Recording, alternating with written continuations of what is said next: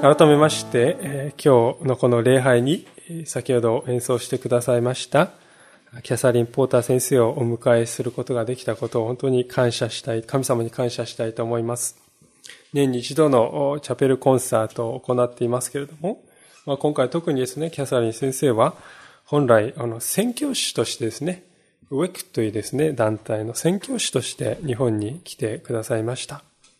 神様を賛美することの喜びはまた素晴らしさをですね、お伝えしたいという、その熱い志を持って、まあ、先ほど申し上げましたが、震災の2週間後にですね、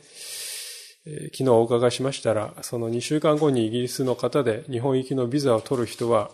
あ誰もいませんでした っていうですね、まあ、あの、当然のことかなとも思いますが、そのような中に、岩手に来てくださったわけであります。まあ、それは私たちにとって本当に励ましでありますし、何よりも喜びであります。で今日はそのようなわけで えー、ご一緒にですね、賛美についてこう考えてみたいとこう思っております。聖書の中にですね、賛美について書かれている箇所というのはたくさんあるわけであります。例えば、こう、詩篇はですね、えー、全体が歌としてえ歌われていたということはもう明らかであります。楽器に合わせてこう歌をですね、弾きながらこう、朗唱してですね、まあ、イスラエルに行きますとこの詩篇に限らずですね、シナゴーグでこう、御言葉を朗唱して、歌のように朗唱して、そしてこう、聞いて覚えるというのが、まあ、普通なんですけれども、詩篇は特にこう、楽器に合わせてですね、こう、聞きながら聞くっていうですね、そのような歌として書かれているわけですよね。で、今日はですね、しかし、このコロサイ書に目を向けたいと思います。なぜならば、コロサイ書には賛美というものを考える上でとても大事なことが書かれているからであります。その大事なことというのは、キリストが全ての中心であるという、このことであります。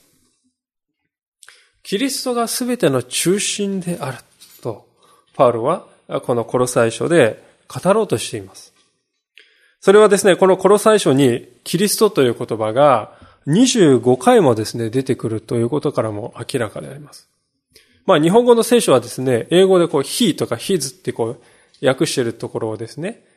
彼って言ってるところもキリストってこう訳してますが、もっとたくさん出てますが、まあ原文で見ると25回。で、この最初はですね、全部で95節しかないですね。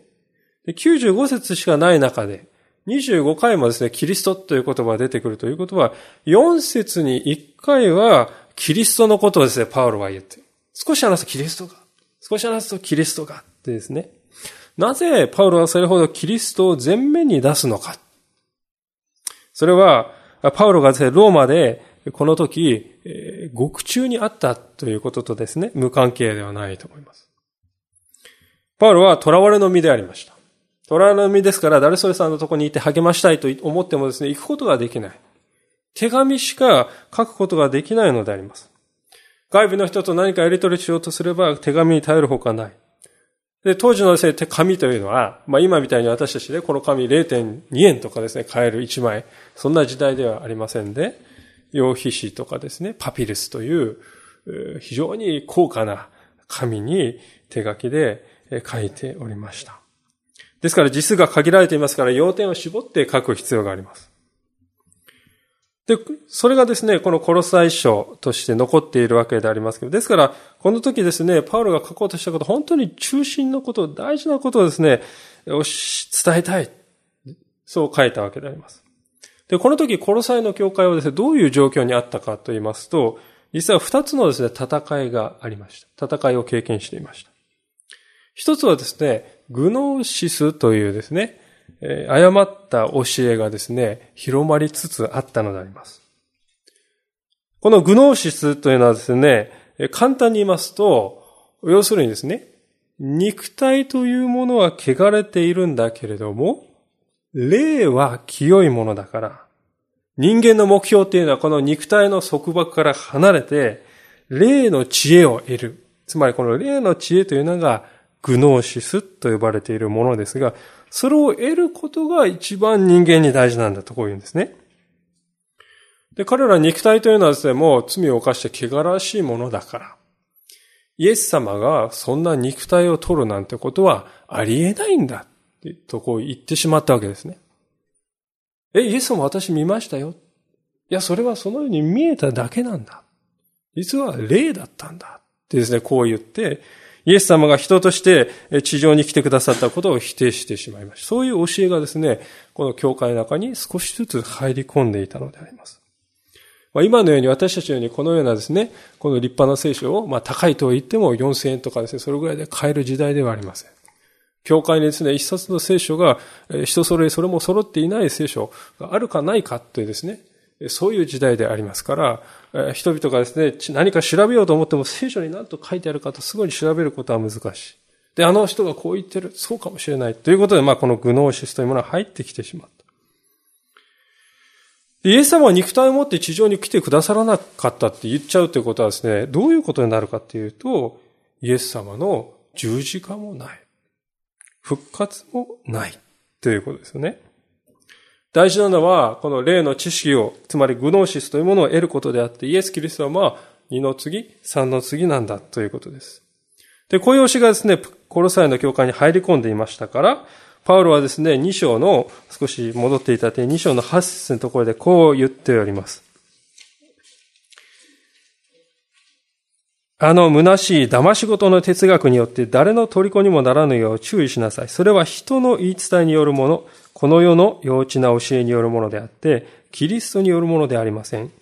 キリストのうちにこそ、神の満ち満ちたご性質が形をとって宿っています。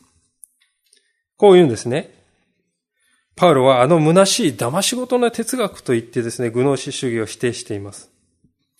なぜパウロがこれほどですね、まあ、ある意味で厳しく言うかっていうと、イエス様が必要なくなってしまう。イエス・キリストなしで神を知ろうとする。それは、そうではないっていうことですよね。むしろ反対にパウロは、キリストのうちにこそ、神の満ち満ちた性質が溢れている。完全に形をとってイエス・キリストのこそに、うちにこそ神というお方がどういうお方かは溢れているんだとこうですね、パウロは言うわけであります。これが一つのですね、コロサイの教会直面していた大きな戦いでありました。もう一つの戦いは何でしょうか？それは、立法主義との戦いであります。この立法主義というものは、あらゆる教会がですね、直面する戦いと、こう言ってもいいと思いますが、簡単にですね、立法主義、立法主義って言いますけど、簡単に言うとどういうことかというと、要するにですね、外側の行いによって救いを自分のものにしようとする企て。外側で何かするということによって救われようとするです。そういう試みのことを立法主義とこう言うんですね。で、これが何がですね、問題だったかというと、行いが自分を救ってくれるんですから、キリストが救うんじゃないんですよね。つまり、グノーシス主義も立法主義もイエス・キリストは必要なくなってしまうわけであります。で、その点が非常に大きな問題でありました。こういうですね、ことをコロサイの教会は経験していましたので、パウロはこのコロサイ人への手紙の中で、25回もキリスト、キリスト、キリストが。キリストこそが全ての中心であるということを分からせようとしているのであります。このパウロの思いが一番ですね、よくこう現れている言葉がですね、一章の16節だと思いますね。一章の16節をご覧ください。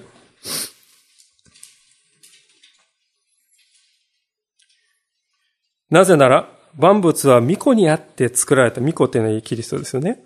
巫女にあって作られたからです。天にあるもの、地にあるもの。見えるもの、また見えないもの。王座も主権も支配も権威も、すべて巫女によって作られたのです。万物は巫女によって作られ、巫女のために作られたのです。今読んだ箇所の最後の箇所に、最後の行に注目していただきたいのですが、パウロはこのように言っております。万物、つまり私たちすべては、巫女、つまりキリストによって作られ、キリストのために作られたとこう書かれております。皆さん、これが人生の目的だということであります。これが私たちの存在の目的であり、人生の意味である。キリストのために作られたんだ。ですから、パウロはですね、こういうふうにも言っているんであります。2章の3節をご覧ください。このキリストのうちに知恵と知識との宝がすべて隠されているのです。キリストのうちに知識と、知恵と知識との宝がすべて隠されているとこう言うんですよね。皆さん、人生を意義あるものにしたいでしょうか？人のために何か役立つ知識を身につけたいでしょうか？生きるための知恵を必要としているでしょうか？そのような宝のすべてはキリストのうちにあるとパウロは言うのです。つまり私たちというこの存在、そのすべてはイエス・キリストから、キリストから出たものであって、またキリストのためにあるんだと。私たちが人生で求めている一番最高の宝もまたキリストのうちにこそあるんだ。それ以外のどこを探そうとしても、あなたは永久にそれを見出さずに人生を終えるであろうと。そう聖書は宣言するのであります。で、もしですね、私たちと神様との関係がこのようなものであるのならば、私たちはどう生きるべきかということが次に問題になるでしょう。それがですね、次の3章のところに書かれております。えー、開けていただけるでしょうか？3章の一節ですね。こういうわけで、もしあなた方がキリストと共に蘇らされたのなら、上にあるものを求めなさい。そこにはキリストが神の右に座を占めておられます。あなた方は地上のものを思わず、天にあるものを思いなさい。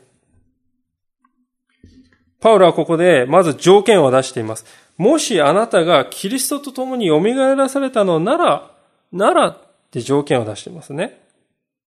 これはどういうことかというと、イエス様の十字架と復活、これは自分のためだったんだ。これは私のために起こったことなんだ。そのように受け入れて、心から信頼するなら、という意味ですよね。私たちがイエス様を信じるというのはどういうことでしょうか？それは、自分がイエス様と共に十字架につけられ、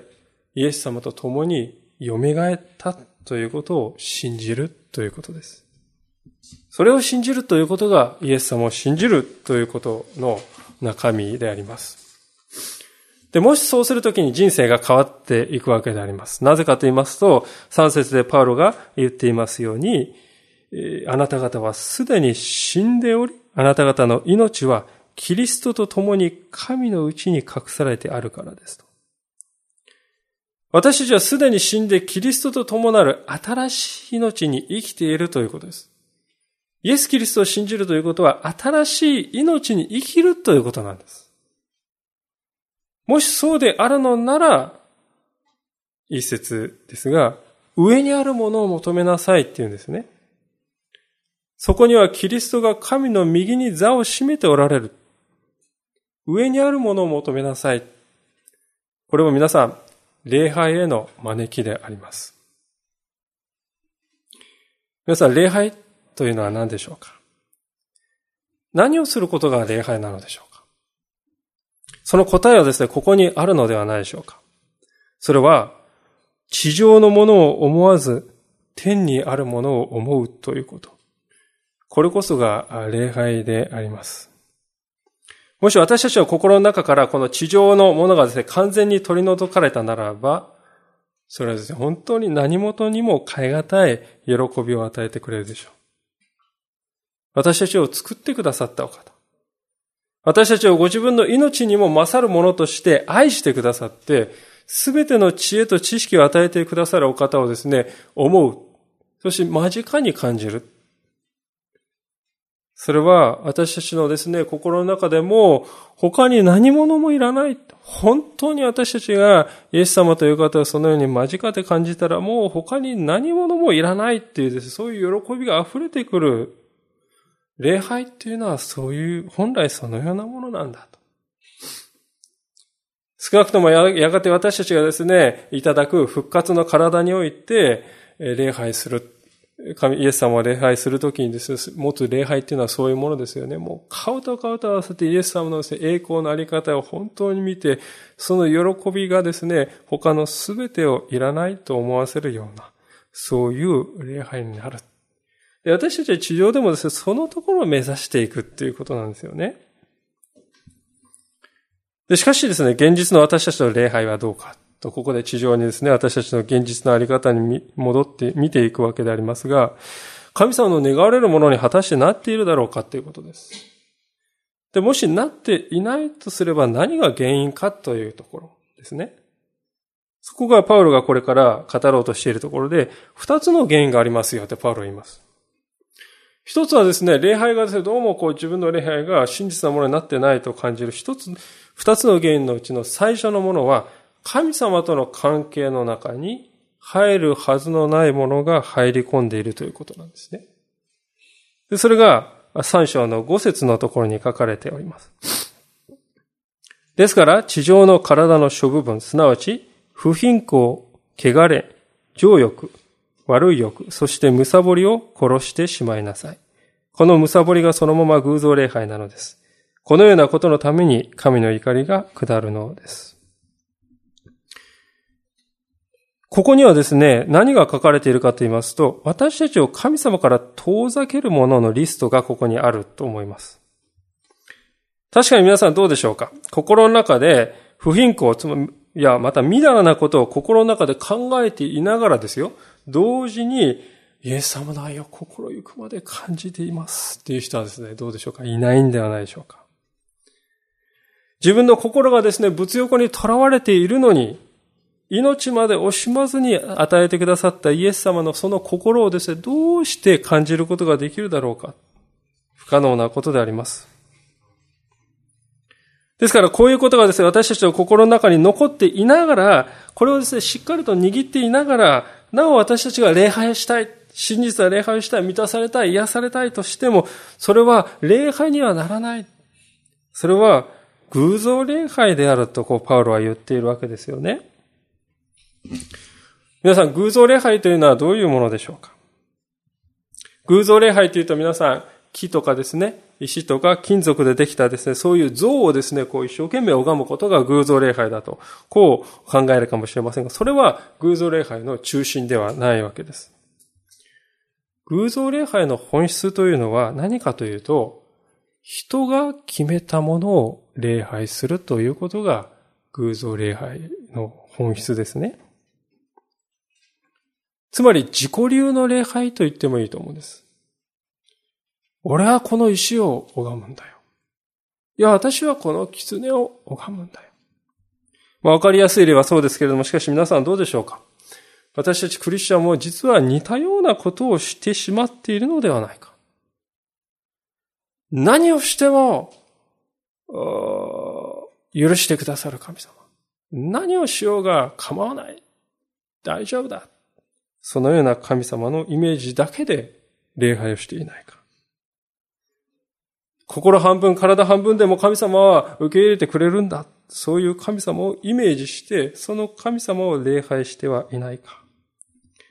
聖書が語っている神様の姿ではない私の好きな神様。こうあってほしい。私にとって理想の神様はこうだ。だからこの神様を礼拝するんだ。そういう心で礼拝するとすれば、実はそれは偶像礼拝であるとこう言えるのではないかと思うんですね。これが礼拝を、私たちの礼拝を妨げるものの第一であります。第二のことは何か？まだあるんですか？とか思うかもしれませんが、第二のことも実は同じように大事なんです。それは人との関係ですね。礼拝になんで人間関係が関係してくるのかって大いに関係しております。三章の八節にパウロはこう言っています。しかし今はあなた方もすべてこれらのこと、すなわち怒り、憤り、悪意、そしり、あなた方の口から出る恥ずべき言葉を捨ててしまいなさい。こう言っています。ここに書いてあることは、全部ですね、皆さんどうでしょうか？人に対してすることではないでしょうか怒り、憤り、悪意、そしり、恥ずべき言葉、偽り。すべて人に対して語る言葉であります。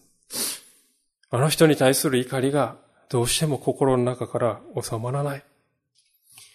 あんな人にはどんなに罵りの言葉を浴びせかけてもいいんだ。そういうふうに考えていることはないでしょうか。で皆さん、どうでしょう？人に対する怒りを心の中にふつふつとですね、持っているのに、あるいはまた誰かにですね、なんとかなって悪態をついているのに、あるいはまたあの人なんてこうなんだとですね、人を蔑む言葉を平気で唇から出しながら、果たしてその唇で、ああ、神様、と本当に真実な礼拝ができますか？ということです。怒りを心の中で蓄えながらも、それをうやむやにして、まあいいんだ。あの人はそれぐらい怒られて当然なんだ。そういうふうにですね、それぐらいのことをしているんだから自分だってこれぐらいしてもいいんだって、そういうふうに思っているっていうことはですね、どうもですね、そういう心を持ちながら礼拝に出るってことはですね、どうもそう、え、親からですね、悪いことを注意されて、どうでしょうか、小さい子供は。ふてくされてですね、へそを曲げて、こういう口をしながら、分かった、とかですね。グミ入手ですね。えー、そういうことがあります。形だけはですね、ごめんにしゅーってこう言ってるんですけども、心の中では全然、ごめん、悪いとは思ってはいない。まあ、そういうですね、礼拝が実は私たちの中で行われているのではないかっていうことですよね。でも、パウロはですね、だからこそ言うんです。8節の最初に何て書いてありますか？しかし、今はですね。しかし、今はって言いますよ。確かにあなた方は昔はそうだったでしょう。しかし、今は違うでしょう。今は違う人になったでしょう。なぜですか？そういう生き方は何の役にも立たない古びた洋服のものだ、ようなものだからであります。旧節でパウロはこう言います。互いに偽りを言ってはいけません。あなた方は古い人をその行いと一緒に脱ぎ捨てて新しい人を来たのです。新しい人は作り主の形に似せられてますます新しくされ、真の知識に至るのです。と、こう言うんですね。皆さん誰もが古い洋服を持っていらっしゃると思います。どうしても捨てられない洋服ですよね。まあ、各位私もですね、どうしても捨てられないですね、できた一枚のジャンパーがこうあるわけです。まあ、それは妹がですね、10年ぐらい前の誕生日に送ってくれたジャンパーでありまして、えそれはずっとですね、好んできて、あったかいんですよね。で、それなりになんかこうデザインもいいってですね。で、ちょっと私は自分では買わないようなちょっと値段が張るですね、ものであります。で、それをくれて、えー、もう10年以上前だと思うんですけど、4年ぐらい前ですね、えー、なんかこう歩いてたらですね、こう、やぶを歩いた時、ビリビリって言って背中引っかかれて、背中に穴が開きました。で、捨てたくないので妻に頼んでですね、似たような色の継ぎ当てをですね、これぐらいのこうしていただいて、そして来てました。時々教会の人に、あ、先生、なんか、はい、ついてますねって言われて、いやーって言いながらですね、それなお来てるわけですね。で、それで、2年前ぐらいにですね、こう、別のことしてたら、ここら辺が引っかかってビリビリってこうやく ここに穴が開きました。もうだんだんめんどくさくなってきて、直さなくなりました。で、最近はですね、もうこう、あまりにも何回も来てて、この辺がこう、ほつれて糸がですね、ピーピーピーとこう、出てきているので。えー、もうそれでもですね、妻はですね、もう捨てたらってこう言うんですけどね。いや、別にね、教会で人が来られない時はいいんじゃないかって言っててこう来てるわけです。捨てられないですよね。あったかいんですよ。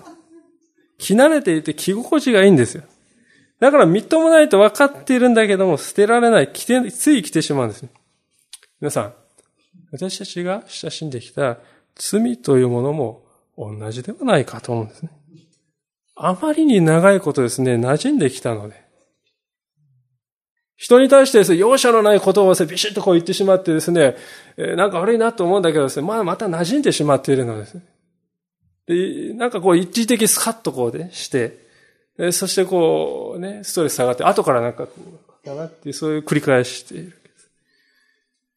いつまでもですね、なくならない怒りを心の中に持ったまま、そういう古びて穴の開いた服を着心地がいいから、穴が開いているのは分かっているけれども、いつまでも手放そうとしない。それが私たちではないでしょうか。でもパウロははっきり言うんです。あなた方は古い人を行いと一緒に脱ぎ捨てて新しい人を着たのですよ。古い自分というものを脱ぎ捨てて、イエス・キリストが与えてくださる新しい人という服を着たんです。それがあなた方です。そし、それが今のあなた方です。昔はどうあれ、今はあなた方はそうなんです。とこう、パウロは言うんですね。でそういうですね、服を着ると何が可能になるかというと、次のことが可能になるんですね。最初は12節ですが、それゆえ、神に選ばれたもの、聖なる愛されているものとしてあなた方は深い同情心、慈愛、謙遜、柔和、寛容を身につけなさい。互いに忍び合い、誰かが他の人に不満を抱くことがあっても互いに許し合いなさい。主があなた方を許してくださったように、あなた方もそうしなさい。そして、これらすべての上に愛をつけなさい。愛は、結びの帯として完全なものです。皆さん、教会というのは、こういうところではないでしょうか。兄弟姉妹と私たちが呼んでいる人々は、ここに書かれているようなことを実践するために、神様が私たちの傍らに置いてくださったかけがえのない宝ではないでしょうか。もし私たちは兄弟姉妹をこのように愛することができなければ、兄弟姉妹と呼んでいない人をですね、それ以上に愛するということは決してできないでしょう。イエス様を知っている者同士の間でですね、できないことが、イエス様を知らない人との間でどうしてできるだろうか。ということですね。教会というのはですからですね、私たちのうちにですね、ある愛というものが一番こうリアルにですね、現れる場所が教会なんであります。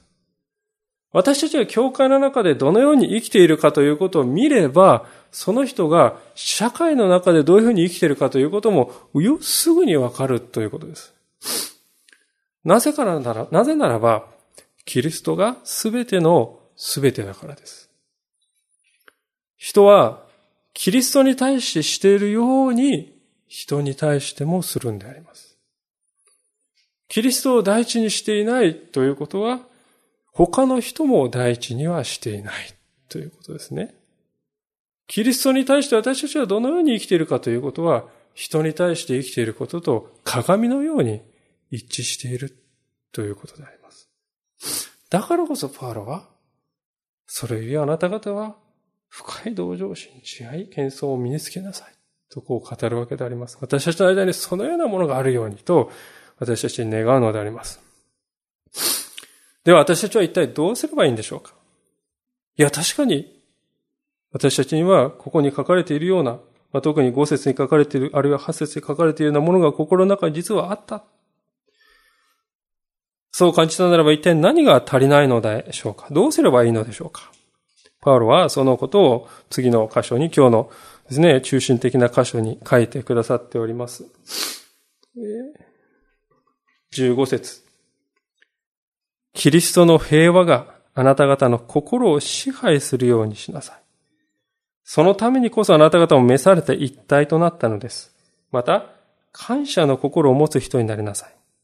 キリストの言葉をあなた方のうちに豊かに住まわせ、知恵を尽くして互いに教え、互いに戒め、死と賛美と霊の歌とにより感謝に溢れて心から神に向かって歌いなさい。まあ、いろいろなことが書かれていますが、パウロがここで言いたいことの中心というのは二つだけです。第一はですね、皆さんの心をキリストの平和に支配させてごらんなさい。キリストの平和があなた方の心の主人であるようにしなさい。ということです。第二は、キリストの言葉を心に豊かに住まわせなさい。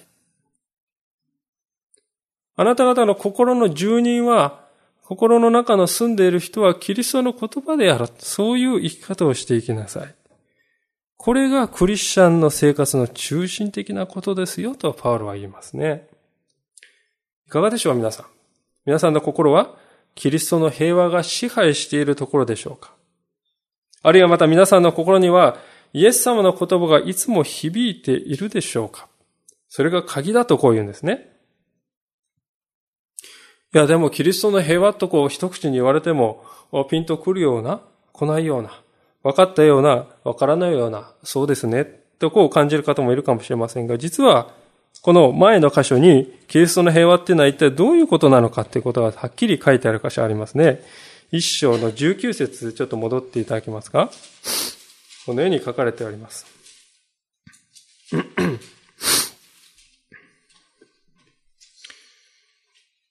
一章十九節です。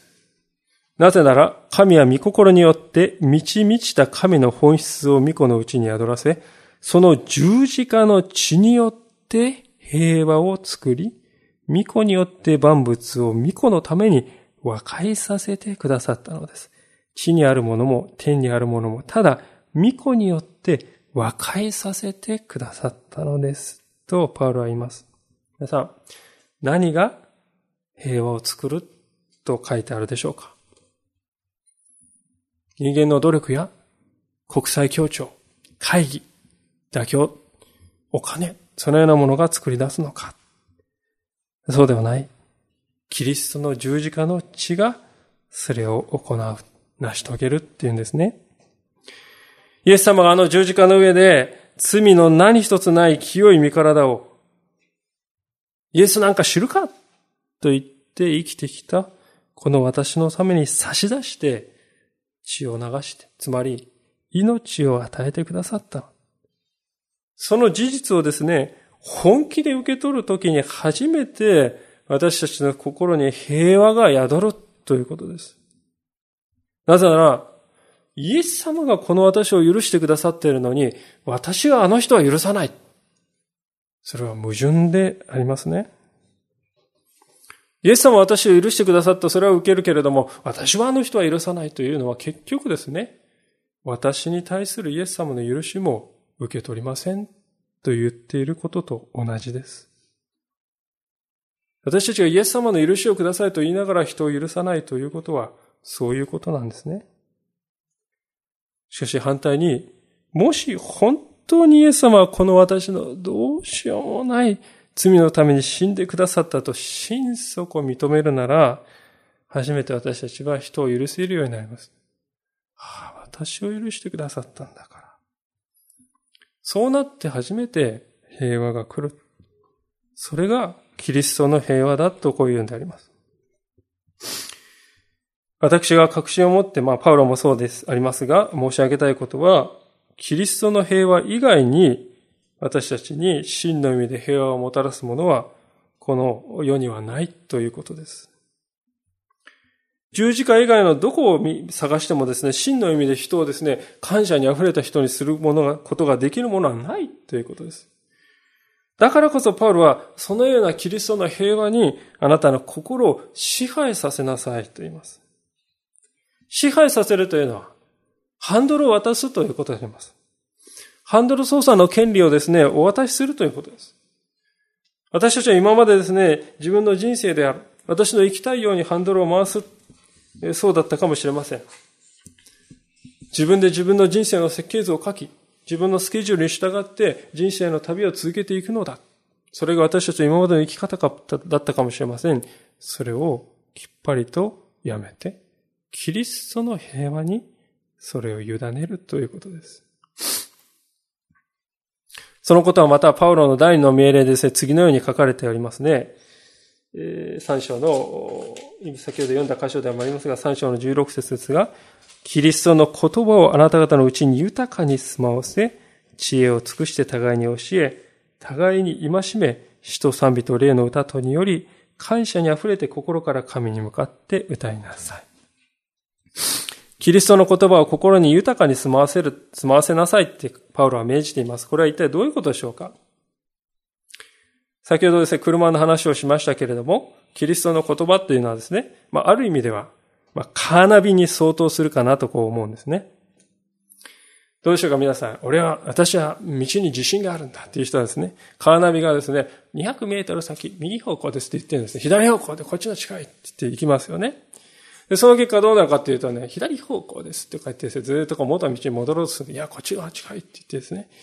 え、その結果はですね、あれどこだったかなってトラブルに遭遇するのであります。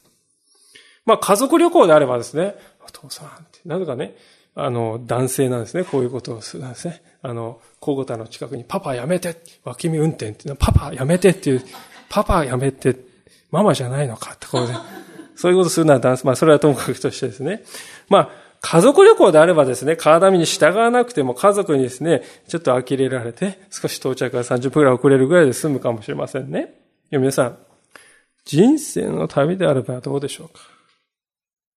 これが道なんだと言ってですね、これは己の、私の道なのだと信じ続けて、言ってですね、人生も終わりの段にあって、袋小路ではないか。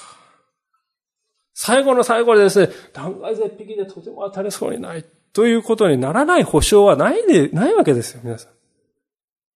しかし、キリストの言葉に従って歩んでいくなら決してそういうことはない。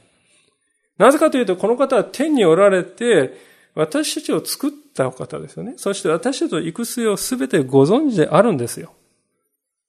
ですから私たちはですね、この聖書の言葉に親しんでいると何か利益があるからそうじゃなくてですね、私たちの行く手を知っておられる方が私たちを叱るべきところにですね、ご自分のもとにいつも導いてくださる。まあ、カーナビゲーションのような。だからこそ私たちはいつも心の中にキリストの言葉を響かせている。いつも御言葉が私たちの心の中に住んでいき、何かあると、いつも御言葉が私たちの心の中に響き渡る。そのように生きていく。それが、その必要があるんだということです。私たちの中で人生はですね、え、先に何が起こるか知っている人は誰一人おりません。人生というのは先がわからない旅の代表的なものであります。人生とは一度も行ったことがない旅であります。私たちの近所であれば、この道はもう何回も通っているからわかる。しかし人生はそういうわけにはいかない。どんなにかですから私たちはイエス・キリストの言葉というこのナビゲーションを心の中でいつも聞き、そこに従って生きていく必要があるだろうかということです。で教会というのはその意味で助けになりますね。今の読んだ箇所に、パウロは知恵を尽くして互いに教え、互いに戒め合う。それが教会なんだとこう言うんです。え、教えるですか？戒めるですか？そういうのは牧師の仕事じゃないでしょうか。私は聞くだけでいいんです。パウロはそうは言っておりません。互いに教え合う。互いに戒め合うと書いてあるじゃないですか。もちろんイエス・キリストの平和があって、初めてできることだと思いますが、しかし私たちは互いの持っている賜物からですね、学び合うことができるんですね。自分の目ではどうも気づいていないけれども何かおかしいと思って。で、兄弟姉妹の目から見ると、あの人がですね、このところで少し迷ってしまっているんではないか。そうです。他の人が気づいていることというのは多くあるわけです。でその時に勇気を出して、愛を持ってその人にそのことを一対一のところでお伝えする。そうして初めて教会は教会になるということです。パウロは教会というのはそういうところなんだ。でもし教会がそういうところであるのなら何が生まれてくるかということですが、それが今日の説教題にもさせていただいたことであります。つまり、賛美ですね。詩と賛美と、霊の歌とにより、感謝に溢れて心から神に向かって歌いなさい。私たちはなぜ歌っているのでしょうか？まあ、よく言われることでありますけれども、この世の中にですね、数多くの宗教がありますけれども、礼拝をしている中ですね、こう、みんなが一緒に歌う宗教っていうのはですね、あまりないとこう言うんです。イスラム教の礼拝でみんながですね、こういいとこうですね、歌っているですね、様子をあまり見ることはできない。誰か一人がこう、朗唱してみんなが聞くのはあるかもしれない。しかし私たちは共に心合わせて歌っているのであります。一人で賛美するのではなく、共に歌っているのです。なぜ歌うのでしょうか？それは、私たちがキリストのものだからです。キリストに買い取られた一つの体だからです。キリストの十字架による平和を知っているものだからです。キリストの言葉をいつも心の中に住まわせているからです。だからこそ、その私たちの心に響いているキリストの言葉を、その喜びを私たちは言葉にして共に表すのであります。その限りない感謝をですね、歌にして共に表すのであります。それこそが私たちの賛美なんだ。だから私たちは歌うんだということですね。いかがでしょうか皆さん。今日から私たちは新しい思いで心から神様を賛美していくものになるのではありませんか。お祈りしたいと思います。